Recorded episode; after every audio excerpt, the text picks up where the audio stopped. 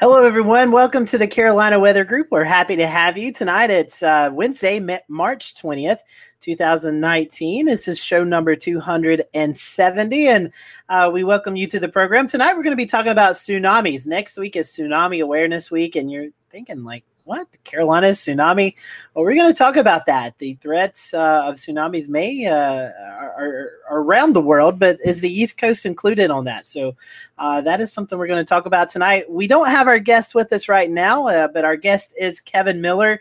He works for the California Emergency Services Office for the Governor of California, and uh, Kevin is in traffic right now. Imagine that in California. So uh, he'll be joining us in just a little bit. Uh, but we are live broadcast tonight, so we'd love for you to follow along with us. You can do that on Facebook Live, Periscope, and on our YouTube page. If you would like to interact with us, maybe send us a comment or question, you can do that. Just uh, push uh, push the comment on those uh, platforms, and we'll be able to uh, monitor them throughout the show. And if you have any questions or comments, uh, we can address them that way. And if you're listening on the podcast version, we'll let our guest towards the end of the show talk about how you can reach out to uh, to him on social media or on a different on a website and uh, get more information about our topic tonight. So we're going to again uh, be talking about tsunamis and uh, tsunami awareness and preparation or preparedness week is uh, next week, uh, the last week of March. So uh, looking forward to talking about this cool topic tonight with Kevin Miller, and he'll be along with us here in just a little bit. But before he uh, joins us, I'm going to toss it to James Brierton. And James, uh, you've got some news to share with us. Yeah, we got all sorts of news happening, and I'm actually going to start by popping up uh, radar here across the Carolinas just to let everyone know we do have a few showers, few areas of heavy rain moving across the area. No severe weather tonight, although, you know, this rain kind of made it cool in some place, uh, only topping out in the 40s today in the Triangle, and that was a bit of a change of pace from where we've been. If you're like me here in the Charlotte area, you've been making sure you keep up with the uh, allergy meds every day because today is the first day of spring, and uh, certainly nature seems to have caught on to that and uh, trying to ward off those allergies, and luckily doing so far pretty well on that. We had some breaking news this afternoon. We're going to roll some video footage here from Florida and Georgia. Hurricane Michael in October of 2018. I'm sure you remember it well, along with uh, Hurricane Florence. The names Michael and Florence being retired from future use on tropical storms and hurricanes. The devastating storms, as you recall, loss of life throughout the southeast and destruction in several communities, particularly in the hardest hit areas of Florida, where Hurricane Michael came ashore nearly wiping out some towns as a near Category 5 storm. And then we also, of course, had Florence here in the Carolinas in September, came ashore and just kind of moved very slowly as a hurricane and eventually a tropical storm over us and led to region wide flooding.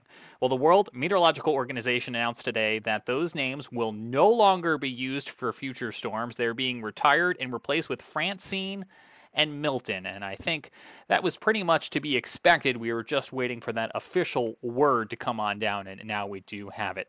On last week's show, we told you about the big storm moving over the central part of the United States. It came with several names, the bomb cyclone being one of them that picked up a hashtag and usage in the national media. Well, it was our own Chris Jackson who made a very good point that not only was it going to be a big flooding event, but also one that had some serious impact on agriculture, farmers, ranchers, well, they're trying to clean up and figure out what to do. They got several inches of rain last week on grounds that were too saturated to handle it after a long winter with snow. And now they've got even more rain on the way. So they're trying to figure out what the economic impacts of this are and what the next steps are.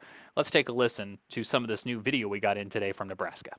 Uh, right now, where our feedlots are just going through this horrific storm that we just had, and amongst many other feed, you know, feedlots and feeders and cattlemen across this uh, state that was affected. But it's a loss of performance. The cattle are tired. They're uh, they get sick easily. It really adds up quite a bit, and it's really hard on on the people that work there and take care of it. Been a really really tough deal.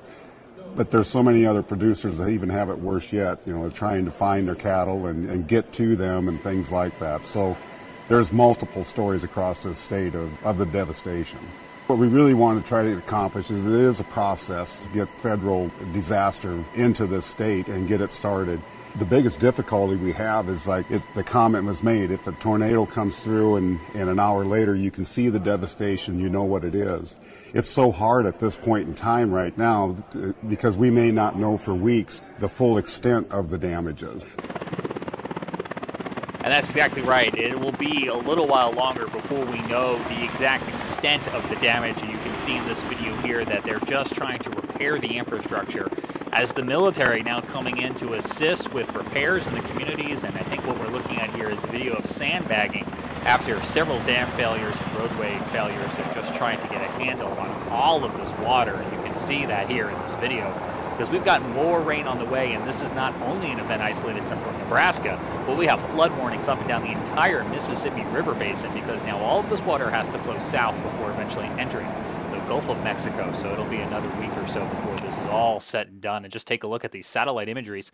Look at that very well defined riverway, waterway on the left side of the screen there, and just look how it swells on the right hand side. And some of this is farmland, but some of this is also communities that are being impacted. And so our thoughts are with all those folks out in the central part of the United States that are continuing to uh, recover from this as this disaster continues and is ongoing.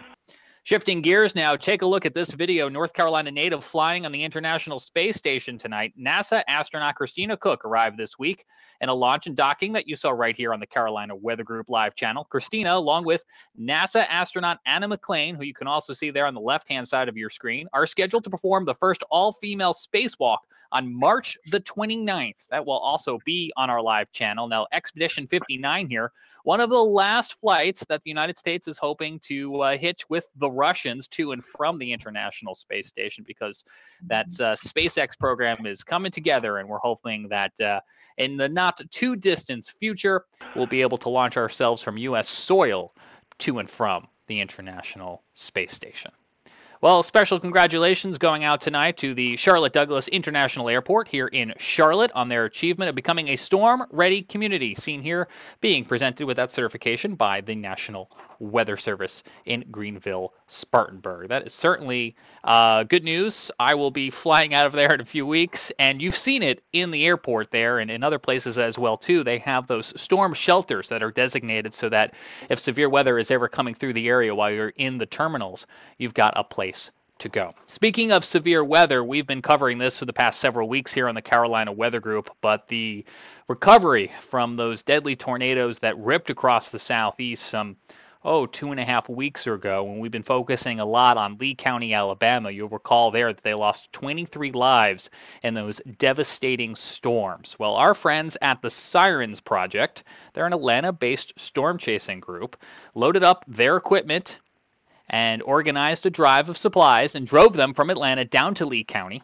And we will be talking to the Sirens Project coming up in about half an hour right here on the Carolina Weather Group to learn more about their trip down to Lee County, Alabama, and the recovery efforts that they saw and participated in. But for now, it's 8:31. Let's bring back in Scotty Powell and the rest of the Carolina Weather Group panel. Scotty.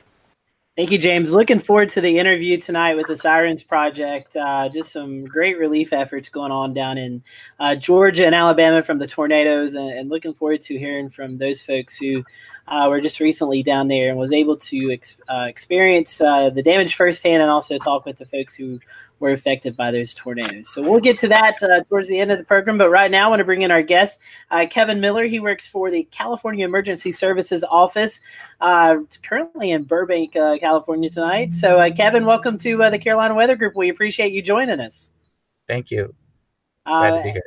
Yeah, we're, we're happy to have you. So, our first question that we normally do with our guests who, whose first time is how did you get involved in tsunamis? I mean, what what is uh, what is the story with tsunamis, hurricanes? How did you uh, get interested in this particular field? Ah, that's a good question. Um, well, I got into uh, emergency management through earthquakes. Actually, uh, I live in Northern California, but uh, had moved. I ended up moving down here to Southern California to work on the Northridge earthquake, and at some point one of my my boss started talking about there's this tsunami group and i said are you you know? I thought he was kind of crazy. Um, but uh, it, turns out that any coastline in the world could be impacted by this including ours in california and we're on in the pacific basin uh, there are a lot of earthquake threats. And so it's something that uh, a national group started working on uh, looking more at back in the 90s and as soon as you know we started looking at it i became interested and so it's something uh, that I have uh, taken some my combined emergency management experience and GIS mapping analysis experience to work with this group. Well, I know we're coming up on Tsunami Preparedness and Awareness Week, and and so uh, before we get too involved in our, our topic tonight, um, for those folks who may not be familiar with tsunamis or may have just seen them on TV and, and news stories and things like that, can you tell us what exactly a tsunami is?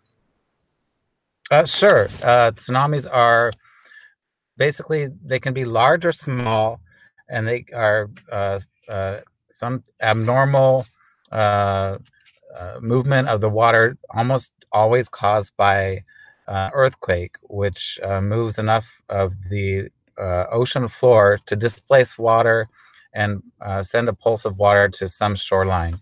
Um, and those could be from uh, distant source for California, uh, which would come from Japan or Alaska from around the Pacific, or from a local source if you are living in one of those places like Japan, Alaska, or even the Pacific Northwest. Hey Kevin, so I wanted to ask a question. Are, are there different types of uh, tsunamis? You mentioned they primarily come from earthquakes, um, but I think recently we had one that was kind of a underground landslide. Can you kind of uh, elaborate on that? Yes, uh, they can. Like I said, it's it's anything that displaces water. So a landslide could also displace water, um, and we find that uh, those earthquakes that uh, happen can also trigger landslides, whether it's under the under the surface of the ocean or next to the ocean that falls into the ocean, and that kind of triggers a landslide. And kind of um, there's somewhat different threats in that uh, uh, uh uh, earthquake triggered tsunami um, generally needs these subduction zone faults that dive beneath the continent and uh, snap back and kind of trigger land movement, as opposed to something like the San Andreas fault that slides back and forth uh, or slides adjacent to um, itself or another fault. Those don't generally uh, uh, move enough or cause displacement of the, the seafloor to move water. Similarly, if, uh, uh, a landslide occurs, that is going to move water. Um, the difference is with a, a earthquake fault uh, generating a, a, a, line of water coming towards us from uh, someplace like Japan or Alaska is that we do have that line of water that could impact the entire coast, whereas something like a landslide is more like dropping a pebble in a pond and it sends ripples outward. Um, but it's it's not going to affect the entire coast. Probably just what has happened, something close by. But these are tricky things in that we don't know necessarily where those landslides might occur. And uh, so it's hard to know which particular section of the coast would be impacted. So I have a question for you, and I know this is something that gets brought up a lot. Um, especially, there was an event at the end of December in Sanibel area along like the West Florida, um, Naples location, and they had this thing called a meteo tsunami. So, what's the difference between that and a regular tsunami? So, a meteo tsunami is something, it's a, a weather phenomena, uh, triggers uh, something that I, um, it's not as well understood, but my understanding of it, and I'm not a meteorologist by any stretch, um, uh, is that uh, a, a, line or a squall, something I think there some of them are called a, a derecho. Don't don't quote me on that, but something uh, a, a, line or a squall moving across the continent could also then uh, come across the water and come down on the surface of the water and uh, displace water coming toward the coast. So uh, I think these are really rare that the right conditions can form, but uh, uh, it's something that can happen. Kevin Ricky here. I'm going to jump in with a question. Um, what are some of the, the most famous tsunamis or one of the more recent tsunamis that have impacted the United States coastline? Um, there are a couple that stand out, and the most recent one was the Tohoku, uh, Japan earthquake and tsunami that occurred in March uh, 2011. And of course, that devastated Japan, northern Japan, um, but then it, came across, it caused some damage in Hawaii as well as uh, in California, actually, about uh, $100 million in property damage to coastal infrastructure, unfortunately, one person died um, who went down to the mouth of a, a, river mouth, the Klamath River in far northern California. Um, and the wave uh, uh, surges actually came behind a spit of land that that person was on. And there, um, uh, they washed up actually a month later, about 300 miles north in northern Oregon. Um, so we want to avoid any loss of life, of course, and uh, we have taken lessons from that uh, that tsunami and uh, others and put it into everything that we do. Um, prior to that, uh, there had been our, our our most notable tsunami was from 1964 from the Great Alaska earthquake, uh, and that uh, destroyed the waterfront in Crescent City, California uh, did some damage. It actually killed 12 people in California. Um, and, and, so that was a, a, significant tsunami. We've had about six that have triggered the emergency alert system or uh, emergency actions in California in the last nine years. But uh, most of those um, are not going to be, they haven't been inundating tsunamis. They typically impact water infrastructure, uh, but we have procedures in place for uh, any severity of tsunami. Along the west coast of the United States, is there a more significant risk for Hawaii or the west coast? Well, it's different. Um, the west coast has very high risk north of Cape Mendocino, California, all the way up to Vancouver Island because of the Cascadia subduction zone that stretches between those two locations immediately offshore. South of Cape Mendocino in California, our um, most significant risk is from a distant event coming from the Aleutians Arc uh, in Alaska.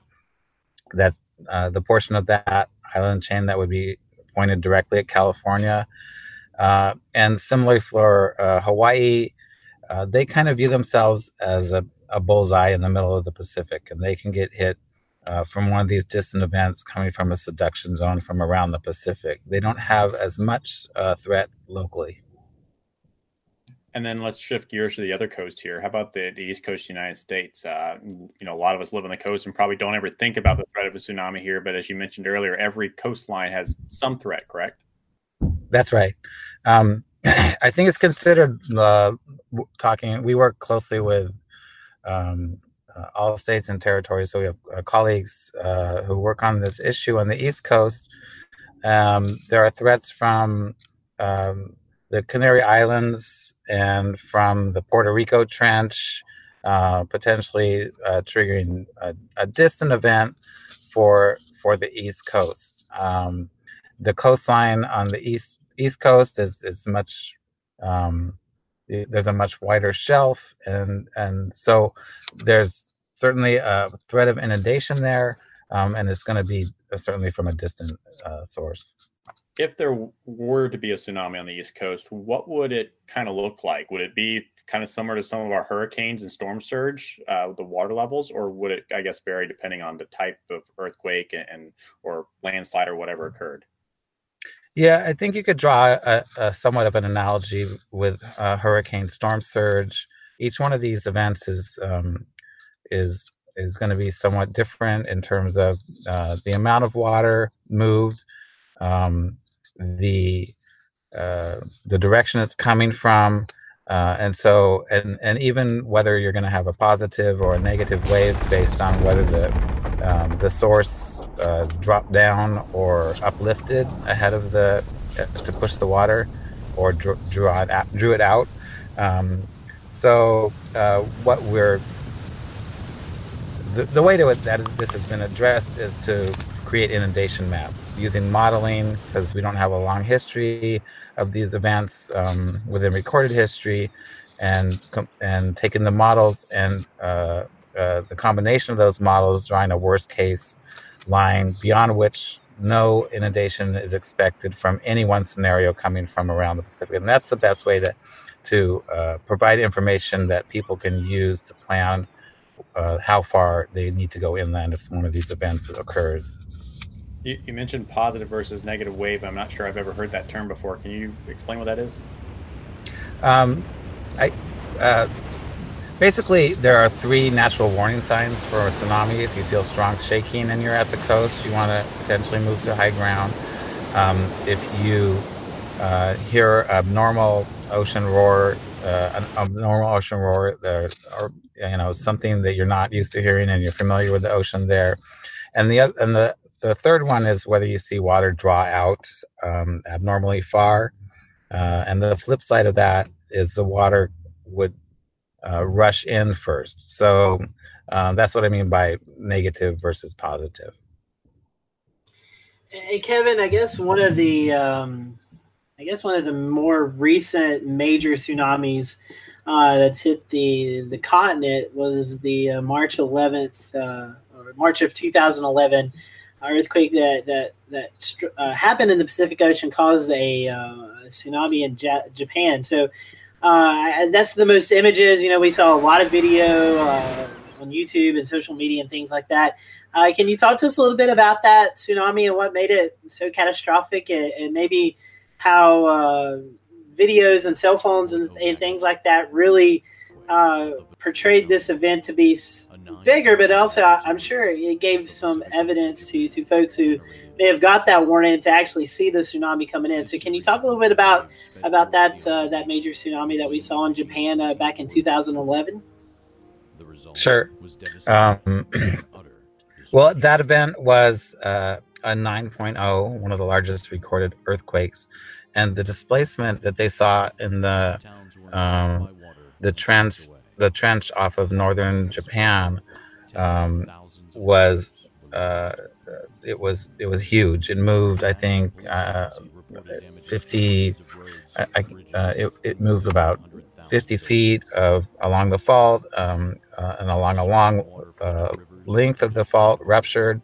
Um, and so it, it created um, much larger tsunami than they had planned for or expected in Japan. They have a thousand years of um, basically they got they got their thousand year event, and uh, the planning that they had done was some of the mapping was uh, looking at events that had occurred in the 1800s, um, and and so because of their uh, long history, they had uh, looked back to some uh, smaller tsunamis that they had experienced. So um, they have since uh, revised their evacuation lines, moving them much further inland.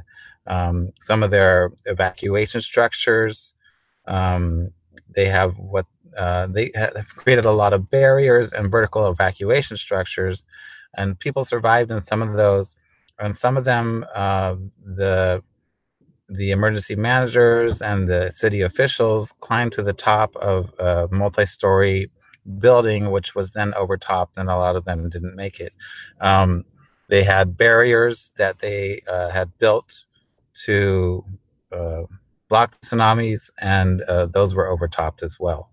Uh, so um, they had um, a significant loss of life. I think t- up to somewhere between 18 and 23,000 people, um, but 90 between 95 and 100 percent of the people um, survived. There were very few people who uh, were impacted or uh, died because of the earthquake. Most of the deaths were because of tsunamis. Um, so that event um, was huge for Japan. You're right. It was like March. It was March 11th, 2011, and they consider that their um, uh, their 9/11 is 3/11. So that hey, one traveled yep. 10 hours to get across to California. Yeah, I want to get in here and just uh, ask, uh, you know, for folks at home that uh, that find interest in tsunamis, especially after you know you have these big earthquakes uh, out in the oceans. How can they track tsunamis that you know from their home? Uh, there's a few uh, websites that you can get um, information about um, your maps and your your uh, local threat.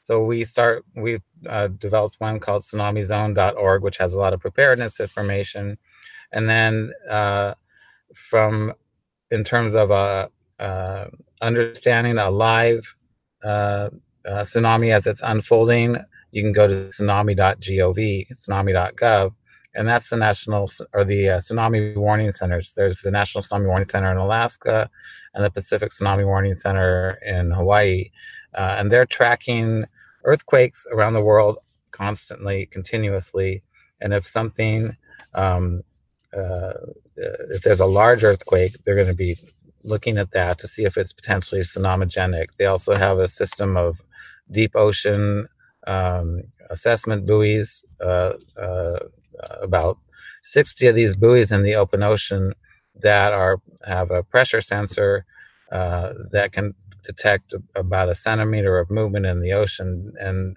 um, these these events uh, uh, these will they are able to trigger uh, or receive uh, information from these buoys so they'll if something if a large earthquake occurs one of these um, the National Tsunami Warning Center or the Pacific Tsunami Warning Center will be analyzing that event They'll be sending out information. They'll be running models, and they'll be um, uh, tracking the the buoys to confirm that an event has occurred, and then sending out information um, via their their website and and through um, various means, email, uh, um, Twitter, and texting, both to the public and to emergency managers.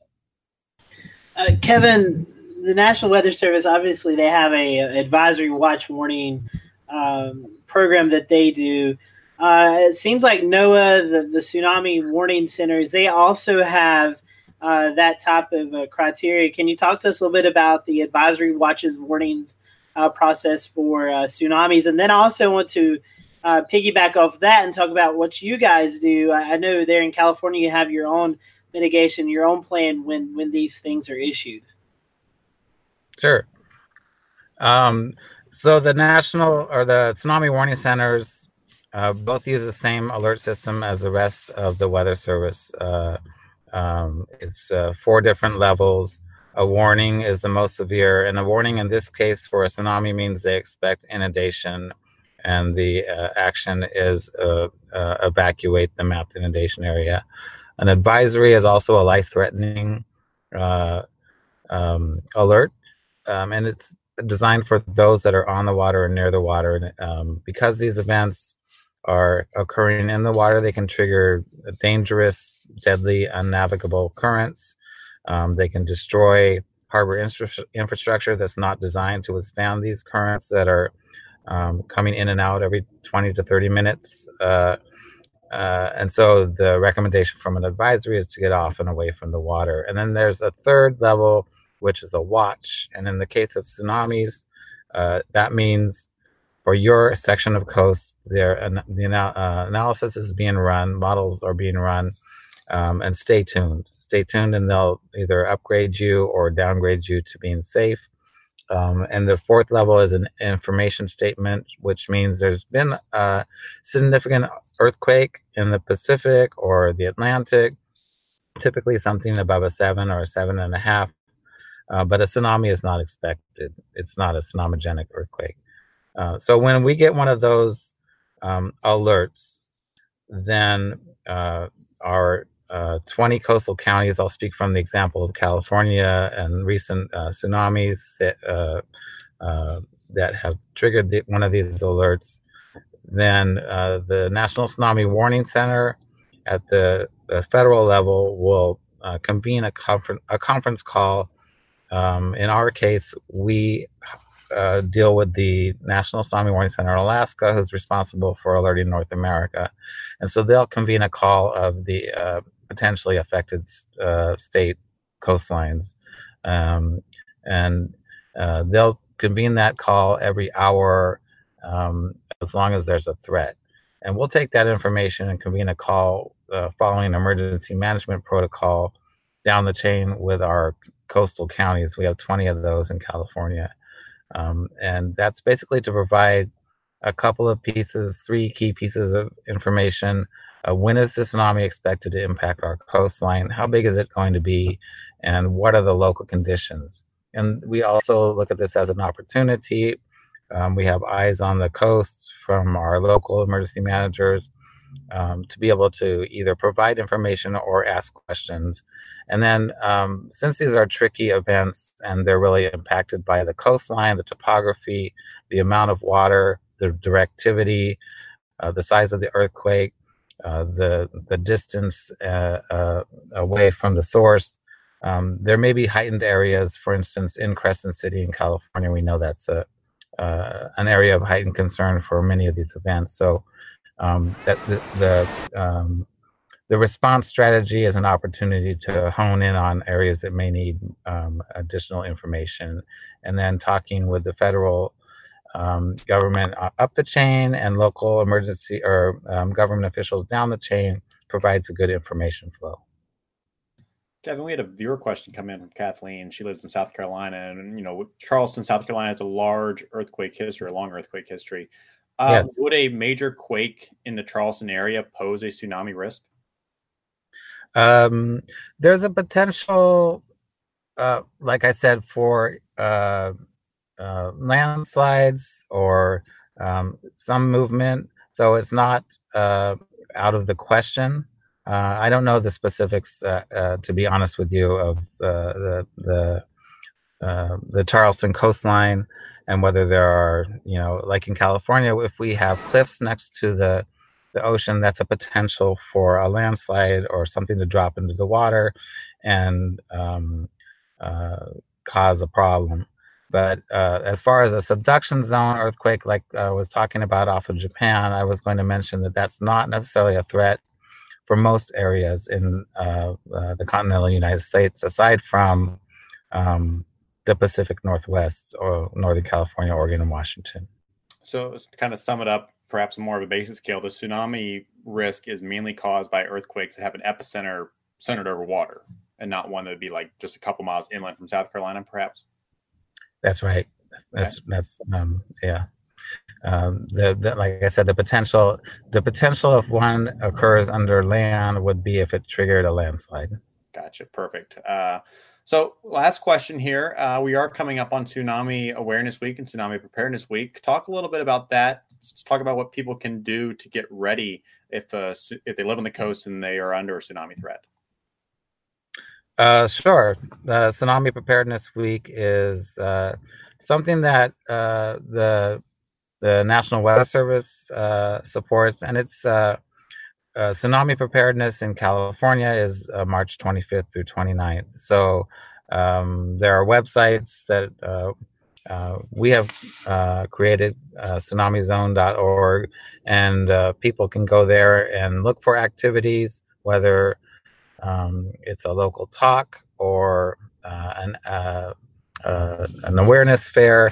One of the um, uh, the best no, the best type of events that we see are people or groups or families or communities who know where their um, uh, hazard inundation zone is, and they'll take what they'll they'll undertake what they call a tsunami walk, and and a group of people will walk from a point on the coast to a point of high ground, and um, so that's kind of a a good way to get the muscle memory going to figure out what your route to safety might be so that you don't have to figure that out in the middle of the night when you get uh, an alert or some kind of notification. And we found that uh, worked well in our uh, tsunami potentially prone areas in uh, Crescent City, Del Norte County, the northernmost county in California. Practice this drill for their during uh, tsunami preparedness week the year prior to the Japan event.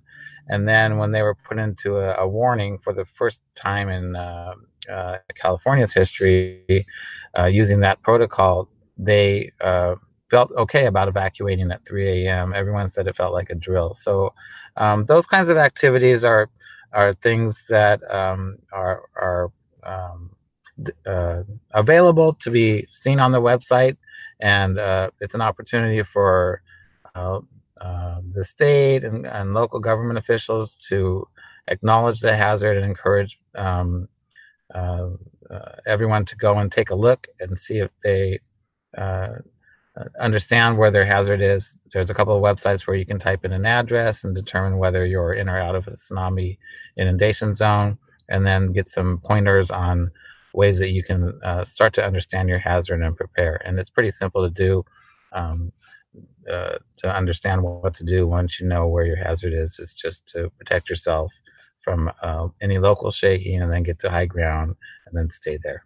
Awesome information. Uh, one last question that I kind of just thought of. So let's say somebody has an interest in tsunamis or earthquakes. Uh, what's some of the ways they can get involved in this field and perhaps contribute to research in the future? Um, well, there's uh, a lot of resources on that uh, particular web page. There are links to um, the uh, uh, the National Weather Service has a lot of scientists, but um, there are a lot that we work with in state, local, and federal government who work on this hazard.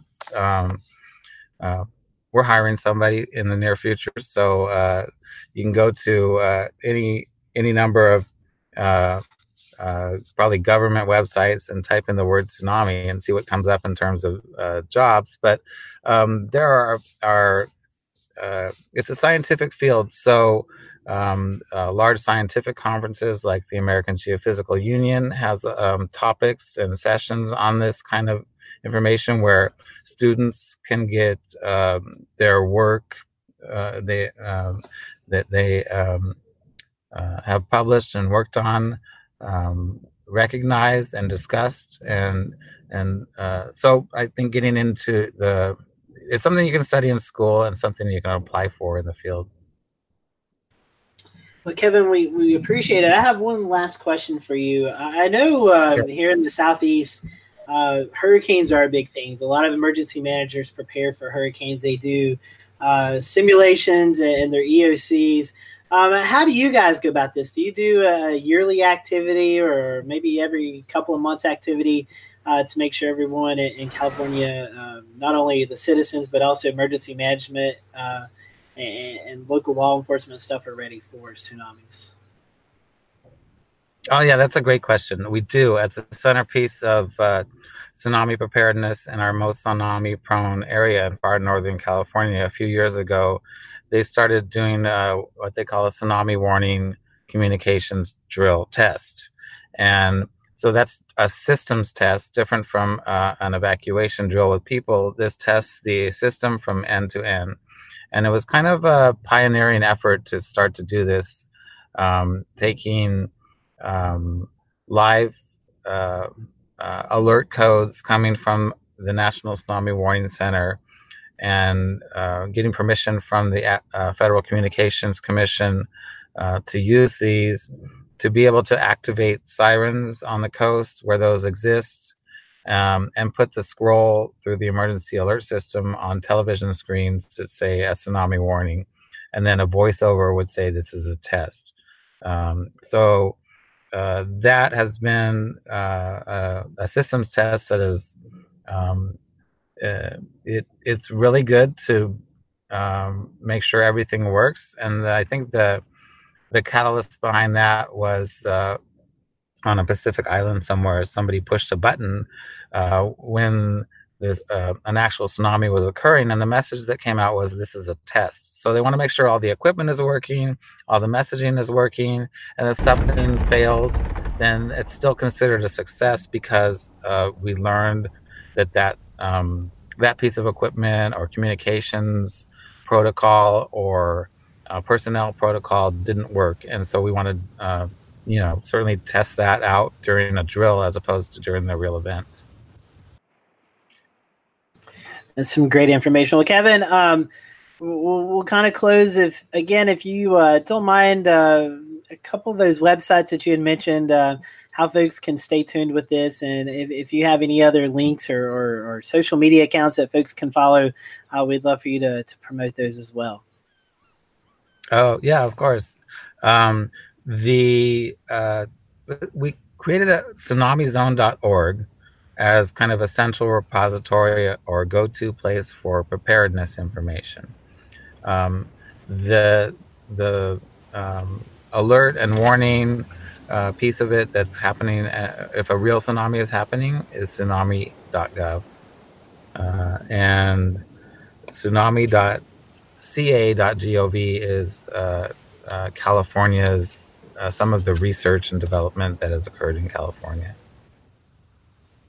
Awesome. Well, thank you so much uh, for that. Uh, we, Kevin, we appreciate your time. I know uh, it was kind of a hectic afternoon, so uh, appreciate uh, you uh, being with us tonight. And we hope that next week goes well with the preparations, and hopefully, it's a pretty quiet year for you there in California. Appreciate it. Thank you so much. No problem. All right. Well, I'm going to uh, toss it to James Brierton. James, along with some of our other panelists, was able to get together with uh, our good friends, uh, the Sirens Project, who you saw a little tease earlier in the show. And uh, James, you guys had a, a, great interview last night talking about all the uh, all the things that they've been able to do down in the South.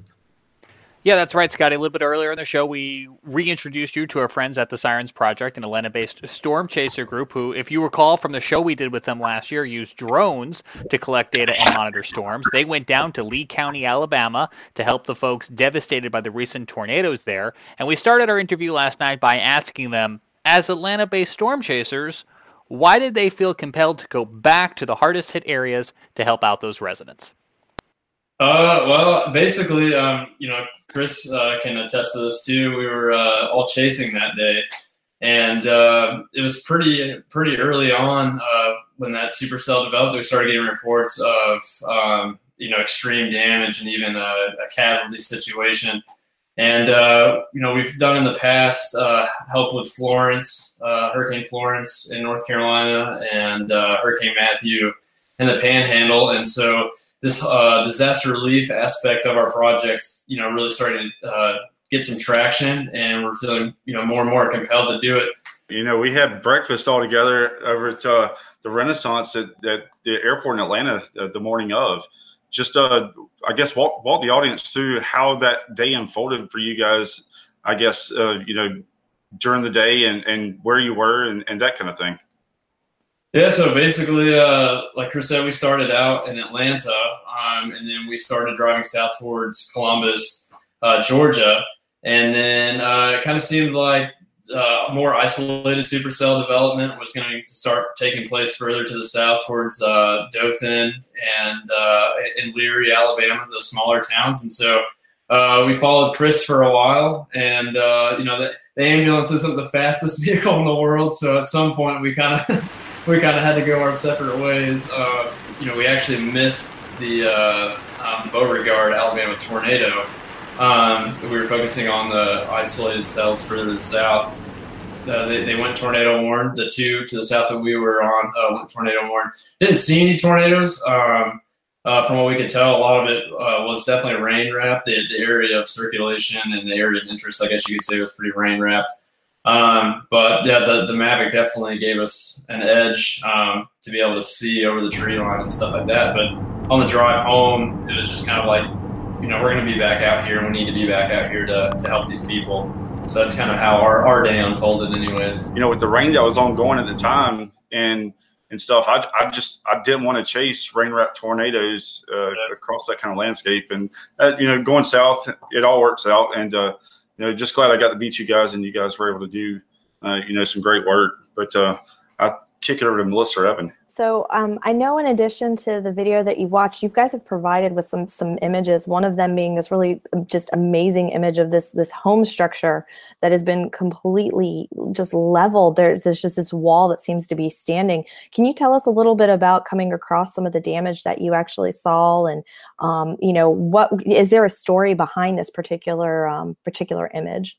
The second day uh, is when we actually went into Beauregard uh, to do work and uh, uh, the the damage there. I mean, it was you could definitely tell it was EF4. I mean, it was very very intense. A lot a lot different than what we saw further east. And uh, we actually came yeah we came across this house. Uh, it looked very interesting. Uh, you know, the, the foundation's completely cleaned off. Um, and there's really nothing left at all on that slab except for um, that one outer wall standing, which is was actually the front of the house and uh, we were able to talk to um, one of the relatives of the four people who survived in that house. And uh, he was kind of telling us the story as all his uh, cousins and nieces, I think. Um, and uh, there, yeah, there's four people that took shelter in that house, and it's just incredible that you know the wall that they were taking shelter against was the only wall in the entire house that stood.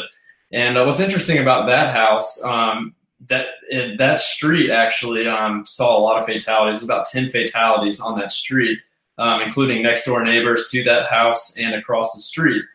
Um, but that that house is actually one of the reasons why the tornado was rated at EF4. It was a properly built home. It was to code, and there's a little bit of uh, background on that house construction on Tim Marshall's um, Facebook page. And so it was a properly poured slab, and, and the uh, the walls are bolted to the, uh, the, concrete. But it just kind of goes to show that I mean that that truly was a very intense tornado, and the fact that those four people were able to survive. Um, I mean that's just that's a huge blessing for them for sure. And uh, you know, it's really just one of those moments where you kind of get overwhelmed almost by how powerful the storms really are. It really puts things in into perspective. Leah, I wanted to ask you a question. So, what are some of what are your purposes and in, in your goals in doing this post storm response?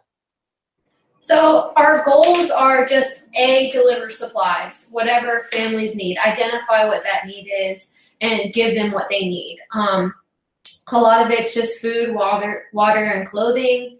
Um, so that's our number one goal is to get down there and to see what the, what's needed and provide what's needed. But then another goal is to kind of um, just clean up and help wherever we can. If that's going out and searching for family photos, and that's what we're going to do, and that's what we did um, the second day. The first day, we actually um, cut down trees and moved it to the road because the county will only take um, within 20 feet of the property. They'll clean up anything that's within that 20 feet radius. Um, so you have to get all the trees down there. So those are the two main goals: is supply drop, and then just helping out wherever we can. Uh, we have one more additional photo. It shows a, a, dry lake bed that you guys were able to capture from your drone, and your drone that you use for storm chasing captures some really compelling images, but also has a mission, as I understand it, to capture data. So, what from this event were you guys able to walk away with with regards to images and data? Uh, yeah, our, our uh, the data that we're we are after is um, you know barometric pressure, relative humidity, temperature, those sorts of things. But also our goal is to eventually be able to map uh, in three dimensional space uh, wind direction and speed using uh, basically what the inputs from the drone or what, what, the drone is responding to in the atmosphere. And uh, this will hopefully allow us to sample wind speed and direction in the forward flank, eh, you know, uh, of the storm. Where there's not a lot of uh, not a lot of understanding what's happening in the supercell there. Um, and the main component that we're after is vertical wind speed um, and hopefully that the, drone will be able to um, to tell us a little bit about you know what's going on in that portion of the thunderstorm. Um, but to, to go further on the uh, the lake bed, this this was actually uh, th- when I first saw this in person, I was pretty taken aback. I mean this. This right here, according to the locals, was a very popular uh, fishing pond um, stocked full of fish, and uh, you know, kind of everybody in the community would come around and, and fish that on a, on a nice day. Um, and this thing it was slap full of water. I mean, to the brim. And um, after this tornado had passed, I mean, the damage path literally crosses the center of circulation, crossed over this this lake, um, and it, it is essentially completely dry. Um, and so effectively the tornado had removed all of the water in this lake. And uh, that, that was really incredible. And the, the locals said they couldn't even believe it too, you know, when they kind of got their bearings after what had happened and realized, oh my gosh, the, the lake is completely dry now, you know, and it was, it's just pretty incredible. You know, like your average swimming pools, you know, 5,000 gallons or so, or 5,300 gallons. And so you can imagine this, you know several acre square acre amount of water just being completely pulled out of uh, out of where it was resting is, is pretty incredible. And that's uh, that's some really awesome stuff, guys. And uh, you know, before we wrap this up, I just want to give you guys a chance to uh, you know plug all your social media stuff. And uh, if, if folks want to follow uh, you, how, how can they do that? Oh yeah, so our website is thesirensproject.com, and that's where we have a lot of more in depth, uh, um, I guess, kind of synopsis on, on our trips and on our projects, and that it's constantly being uh, updated now. Um, and uh, on Facebook, uh, that's www.facebook.com slash the Sirens Project. You can follow us on Instagram at Sirens Project and on Twitter at Sirens Project. So, uh, yeah, it's basically the best way to, uh, to, to kind of follow us along. Awesome, awesome. And, and one more quick thing before we uh, wrap this up. You know, with your community relief efforts, are are you guys uh, partnering with any uh, local organizations when, when you do stuff like this, or is it just kind of you know we're going we're going you know head this up ourselves? Uh, I guess it's kind of kind of a little bit of a little bit of both. Um, so we'd like to really work closely with uh, uh, local churches, and that's kind of our, our main go to. That's who uh, His Hands Church in Woodstock um, is who supplied us for this trip, and I mean the, the response was overwhelming. We the video talks a little bit about it, but I mean we just had you know 9,800 pounds of water. I mean just tons of canned food, you know, and everything like that. But and, and that's on the uh, supply side, but also on the more direct relief side. These local churches in these communities typically become the uh, central hub, you know, and they communicate very closely with the EMA and and the forestry uh, divisions of, of the county or of the state. And so um, churches are really our, our, go-to kind of thing because they generally supply um, a place to stay as well, which is really important. Um, and one thing that we're trying to focus on is being a, a more immediate response, trying to be there as, as quickly as possible. Um, you know, it kind of goes in hand with storm chasing. If we're if we're that close to the storms, um, initially, you know, our hope is that we will be able to have a response time that's, you know, very, very fast. Um, hopefully, these these smaller teams that we can put together um, can actually go into these areas a lot quicker, and that's kind of our, our main goal is to be there um, as it happens or very shortly after. So. Oh, that's great, man. Well, I want to thank you guys so much for taking the time to join us, and uh, you know we really appreciate it. And I know the community appreciates everything that you guys are doing to you know help in, in relief after the fact. You know, uh, just to have folks that are that are willing to, to, you know take the time out of their lives to to help others is, is really awesome. So thanks so much. And uh, personally, I, anytime we're ready to chase again, let me know. Yeah, absolutely, man. Absolutely. Awesome. And that was our interview with the Sirens Project. Thanks to Warren, Brent, and Leah for their time. Now, if you want to learn more about the Sirens Project, we have a couple options for you. You heard their social media channels right there. We're also going to be uploading an extended version of that interview to our Patreon page for our patrons who help support and fund the Carolina Weather Group. And we did an entire show about the Sirens Project last year, and we're going to be re airing that this Friday night at 9 p.m. Eastern on the Carolina Weather Group Facebook channel. Or you can find it right now on our YouTube channel. Let's bring the panel back in, and uh, Scotty, they're doing some really great work there. Yeah, it is. It's really cool too. I, would love to go out and uh, storm chase with them. So maybe Chris, we can we can maybe arrange that. That would be pretty cool to go. Oh, that's already done. That's a done deal. Uh, speaking of storms, uh, thankfully, uh, severe weather has kind of calmed down uh, here in the southeast over the past a week or so. Uh, but uh, we do have some weather effect in the area. I don't know, James, if you're you can hear me right now, but maybe we can pull up radar. And we're watching a developing low pressure off of the coast of the Carolinas that should track just inland overnight throughout the day tomorrow, and that's going to push some rain showers into eastern North Carolina and uh, possibly even back into the Charlotte metro area. And Ricky, I'll bring you in too. Uh, we're also watching a, a, uh, cold front move across uh, the the Arkansas Tennessee area. That'll be affecting uh, you guys first, and then into Western North Carolina. So we we couldn't really make it a whole week without rain. It seems like. no, but it's been a nice little stretch. Hey, you know another thing about that uh, coastal storm there is that they're seeing some increased tide levels too. Uh, in addition to the area low pressure, of course, the big super moon, woof, death, whatever they call it for this month's moon, uh, ongoing. I think my dog just barked the moon. That was ironic. Uh, but anyway, so that's going on tonight. So they are seeing some coastal flooding along the uh, South Carolina coastline and uh, parts of North Carolina as well. So thinking about that. And uh, yeah, as you mentioned, that cold front swings through late tomorrow in our area. That brings in some cooler air, especially for the overnight hours. Days won't be too bad.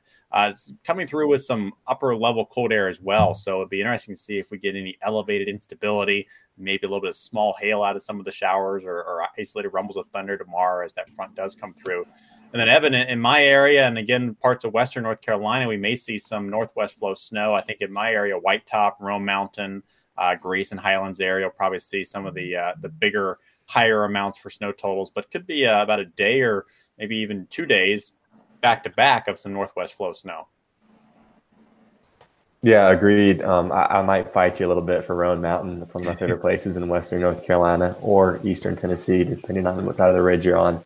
Um, definitely could be seeing some snow totals. I'll pull up a quick map. Um, I, I, don't. I think this is definitely overblown in terms of um, there will be no 15 inches of snow anywhere across the, the Smokies, um, but there there is potential for a few inches of snow uh, up above, uh, maybe one to two inches of snow up above 5,000 feet maybe some po- pockets of some more uh, if this northwest uh, flow does continue for you know more than 24 hours, upward to two days, um, maybe even into Saturday, uh, early Saturday morning. Um, but that that part of it isn't very uh, set in stone yet. But we, we're definitely going to be looking at stronger winds on Friday um, and that uh, northwest fetch. Uh, Thursday night and kind of the moisture fading a little bit into Friday, maybe picking back up later on. And you know, Ricky, it's funny. I'll bring uh, you and I were talking before the show started. Uh, this upcoming weekend is the Martinsville NASCAR race, and uh, we just think about uh, back to last year, and we had a, a, pretty big snow event there. So it's really not uncommon to have snow events, especially in the in the mountains and even parts of the uh, foothills and Piedmont into uh, late March. No, and if I forget if the Martinsville race was this early last year or if it was later.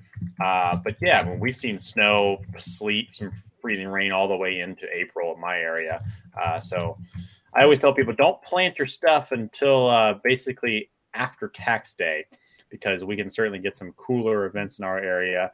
March 26th was the STP 500 last year. So you're right. Basically, right around this time, uh, Martinsville was where they had that big snowstorm. We didn't see a whole lot in, in the Tri Cities area but areas of Roanoke into parts of western North Carolina towards that. I want to say Winston Salem got a good amount of snow. Mm-hmm. Yeah, I think Greensboro. Yeah, yeah, and so that was certainly a a bigger March snow, but we've seen big March snows. Uh, so hey, it, never say it's over until it's July. I seen James had the models going, and we were talking about there's been some uh, internet rumors of potentially seeing uh, some snow, uh, even affecting uh, parts of the Carolinas. Even uh, I think at one time the models are showing some coastal snow, but uh, like you talked about, it's really hard to get snow outside of the mountains, and we're here kind of right now to at least to kind of squash that rumor. It looks like it may be just a, kind of a cold rain next week, early next week. Yeah, and, and even that moisture that was being picked up by the models is shown there on that. I, forget, I think this is the NAM you've got pulled up there. Mm-hmm, uh, so if you go forward here in time, here comes the front, here comes the front. Uh, some wraparound moisture comes through, and here we go into what is late Friday into early Saturday. You see some of that moisture popping up there across the Delmarva Peninsula and there's parts of Virginia. You know, the GFS and some other models that aren't as high res as the NAM is when we get this far out, we're picking up on that. And I think just the coarse resolution problems were throwing some snow out because we had the moisture, it was such a wide area, and it was like, I'll just change everything to snow instead of uh, having it be now shown as rain. So this is the GFS now for clarification as people are following along at home. That don't trust the model so much long term, especially when it comes to snow. That's right. I think we're all ready for spring. Uh, this is the uh, the start of spring, at least astronomical spring. Uh, meteorological spring starts on uh, March first. But uh, we will end tonight's show. Before that, I want to, before we end tonight's show, I want to say uh, we continue Weather Podcast Month. And next week, we're going to have on Dr. John Scala from the Weather Brains. And he's going to be joining us along with Mark Johnson from Stormfront Freaks.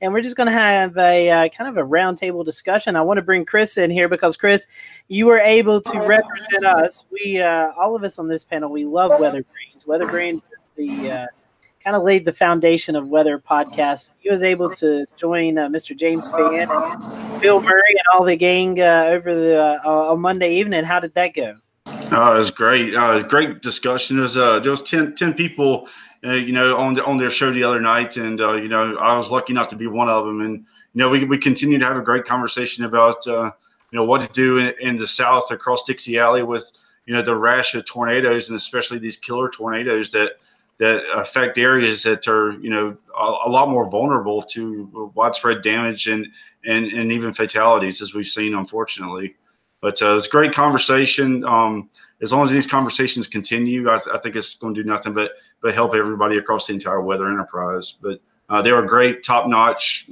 love them to death they told me i'd come back anytime Yeah, a great group. Uh, I know myself and Ricky uh, has been able to be on the Weather Brains program. So, uh, if you want to learn more about uh, Weather National Weather Podcast Month, you can Google the uh, website. It'll give you a schedule of all the rundown of, of all the shows that's already happened, those coming up, and you can also follow them on at on Twitter at WX podcast month and you can uh, follow along with the national weather podcast month so uh, we hope uh, we encourage you uh, to uh, to follow those folks and uh, check out some weather shows and join us next week as we kind of conclude national weather podcast month. We're going to have just an open discussion uh, talking about weather podcasts and whatever else is going on in the weather world. So we hope you will join us then. But as I was talking to earlier, uh, this is the uh, first day of spring. And so as we close tonight, Chris Jackson was out and about today getting some beautiful scenes of how spring is sprung in Columbia, South Carolina. You guys have a great evening.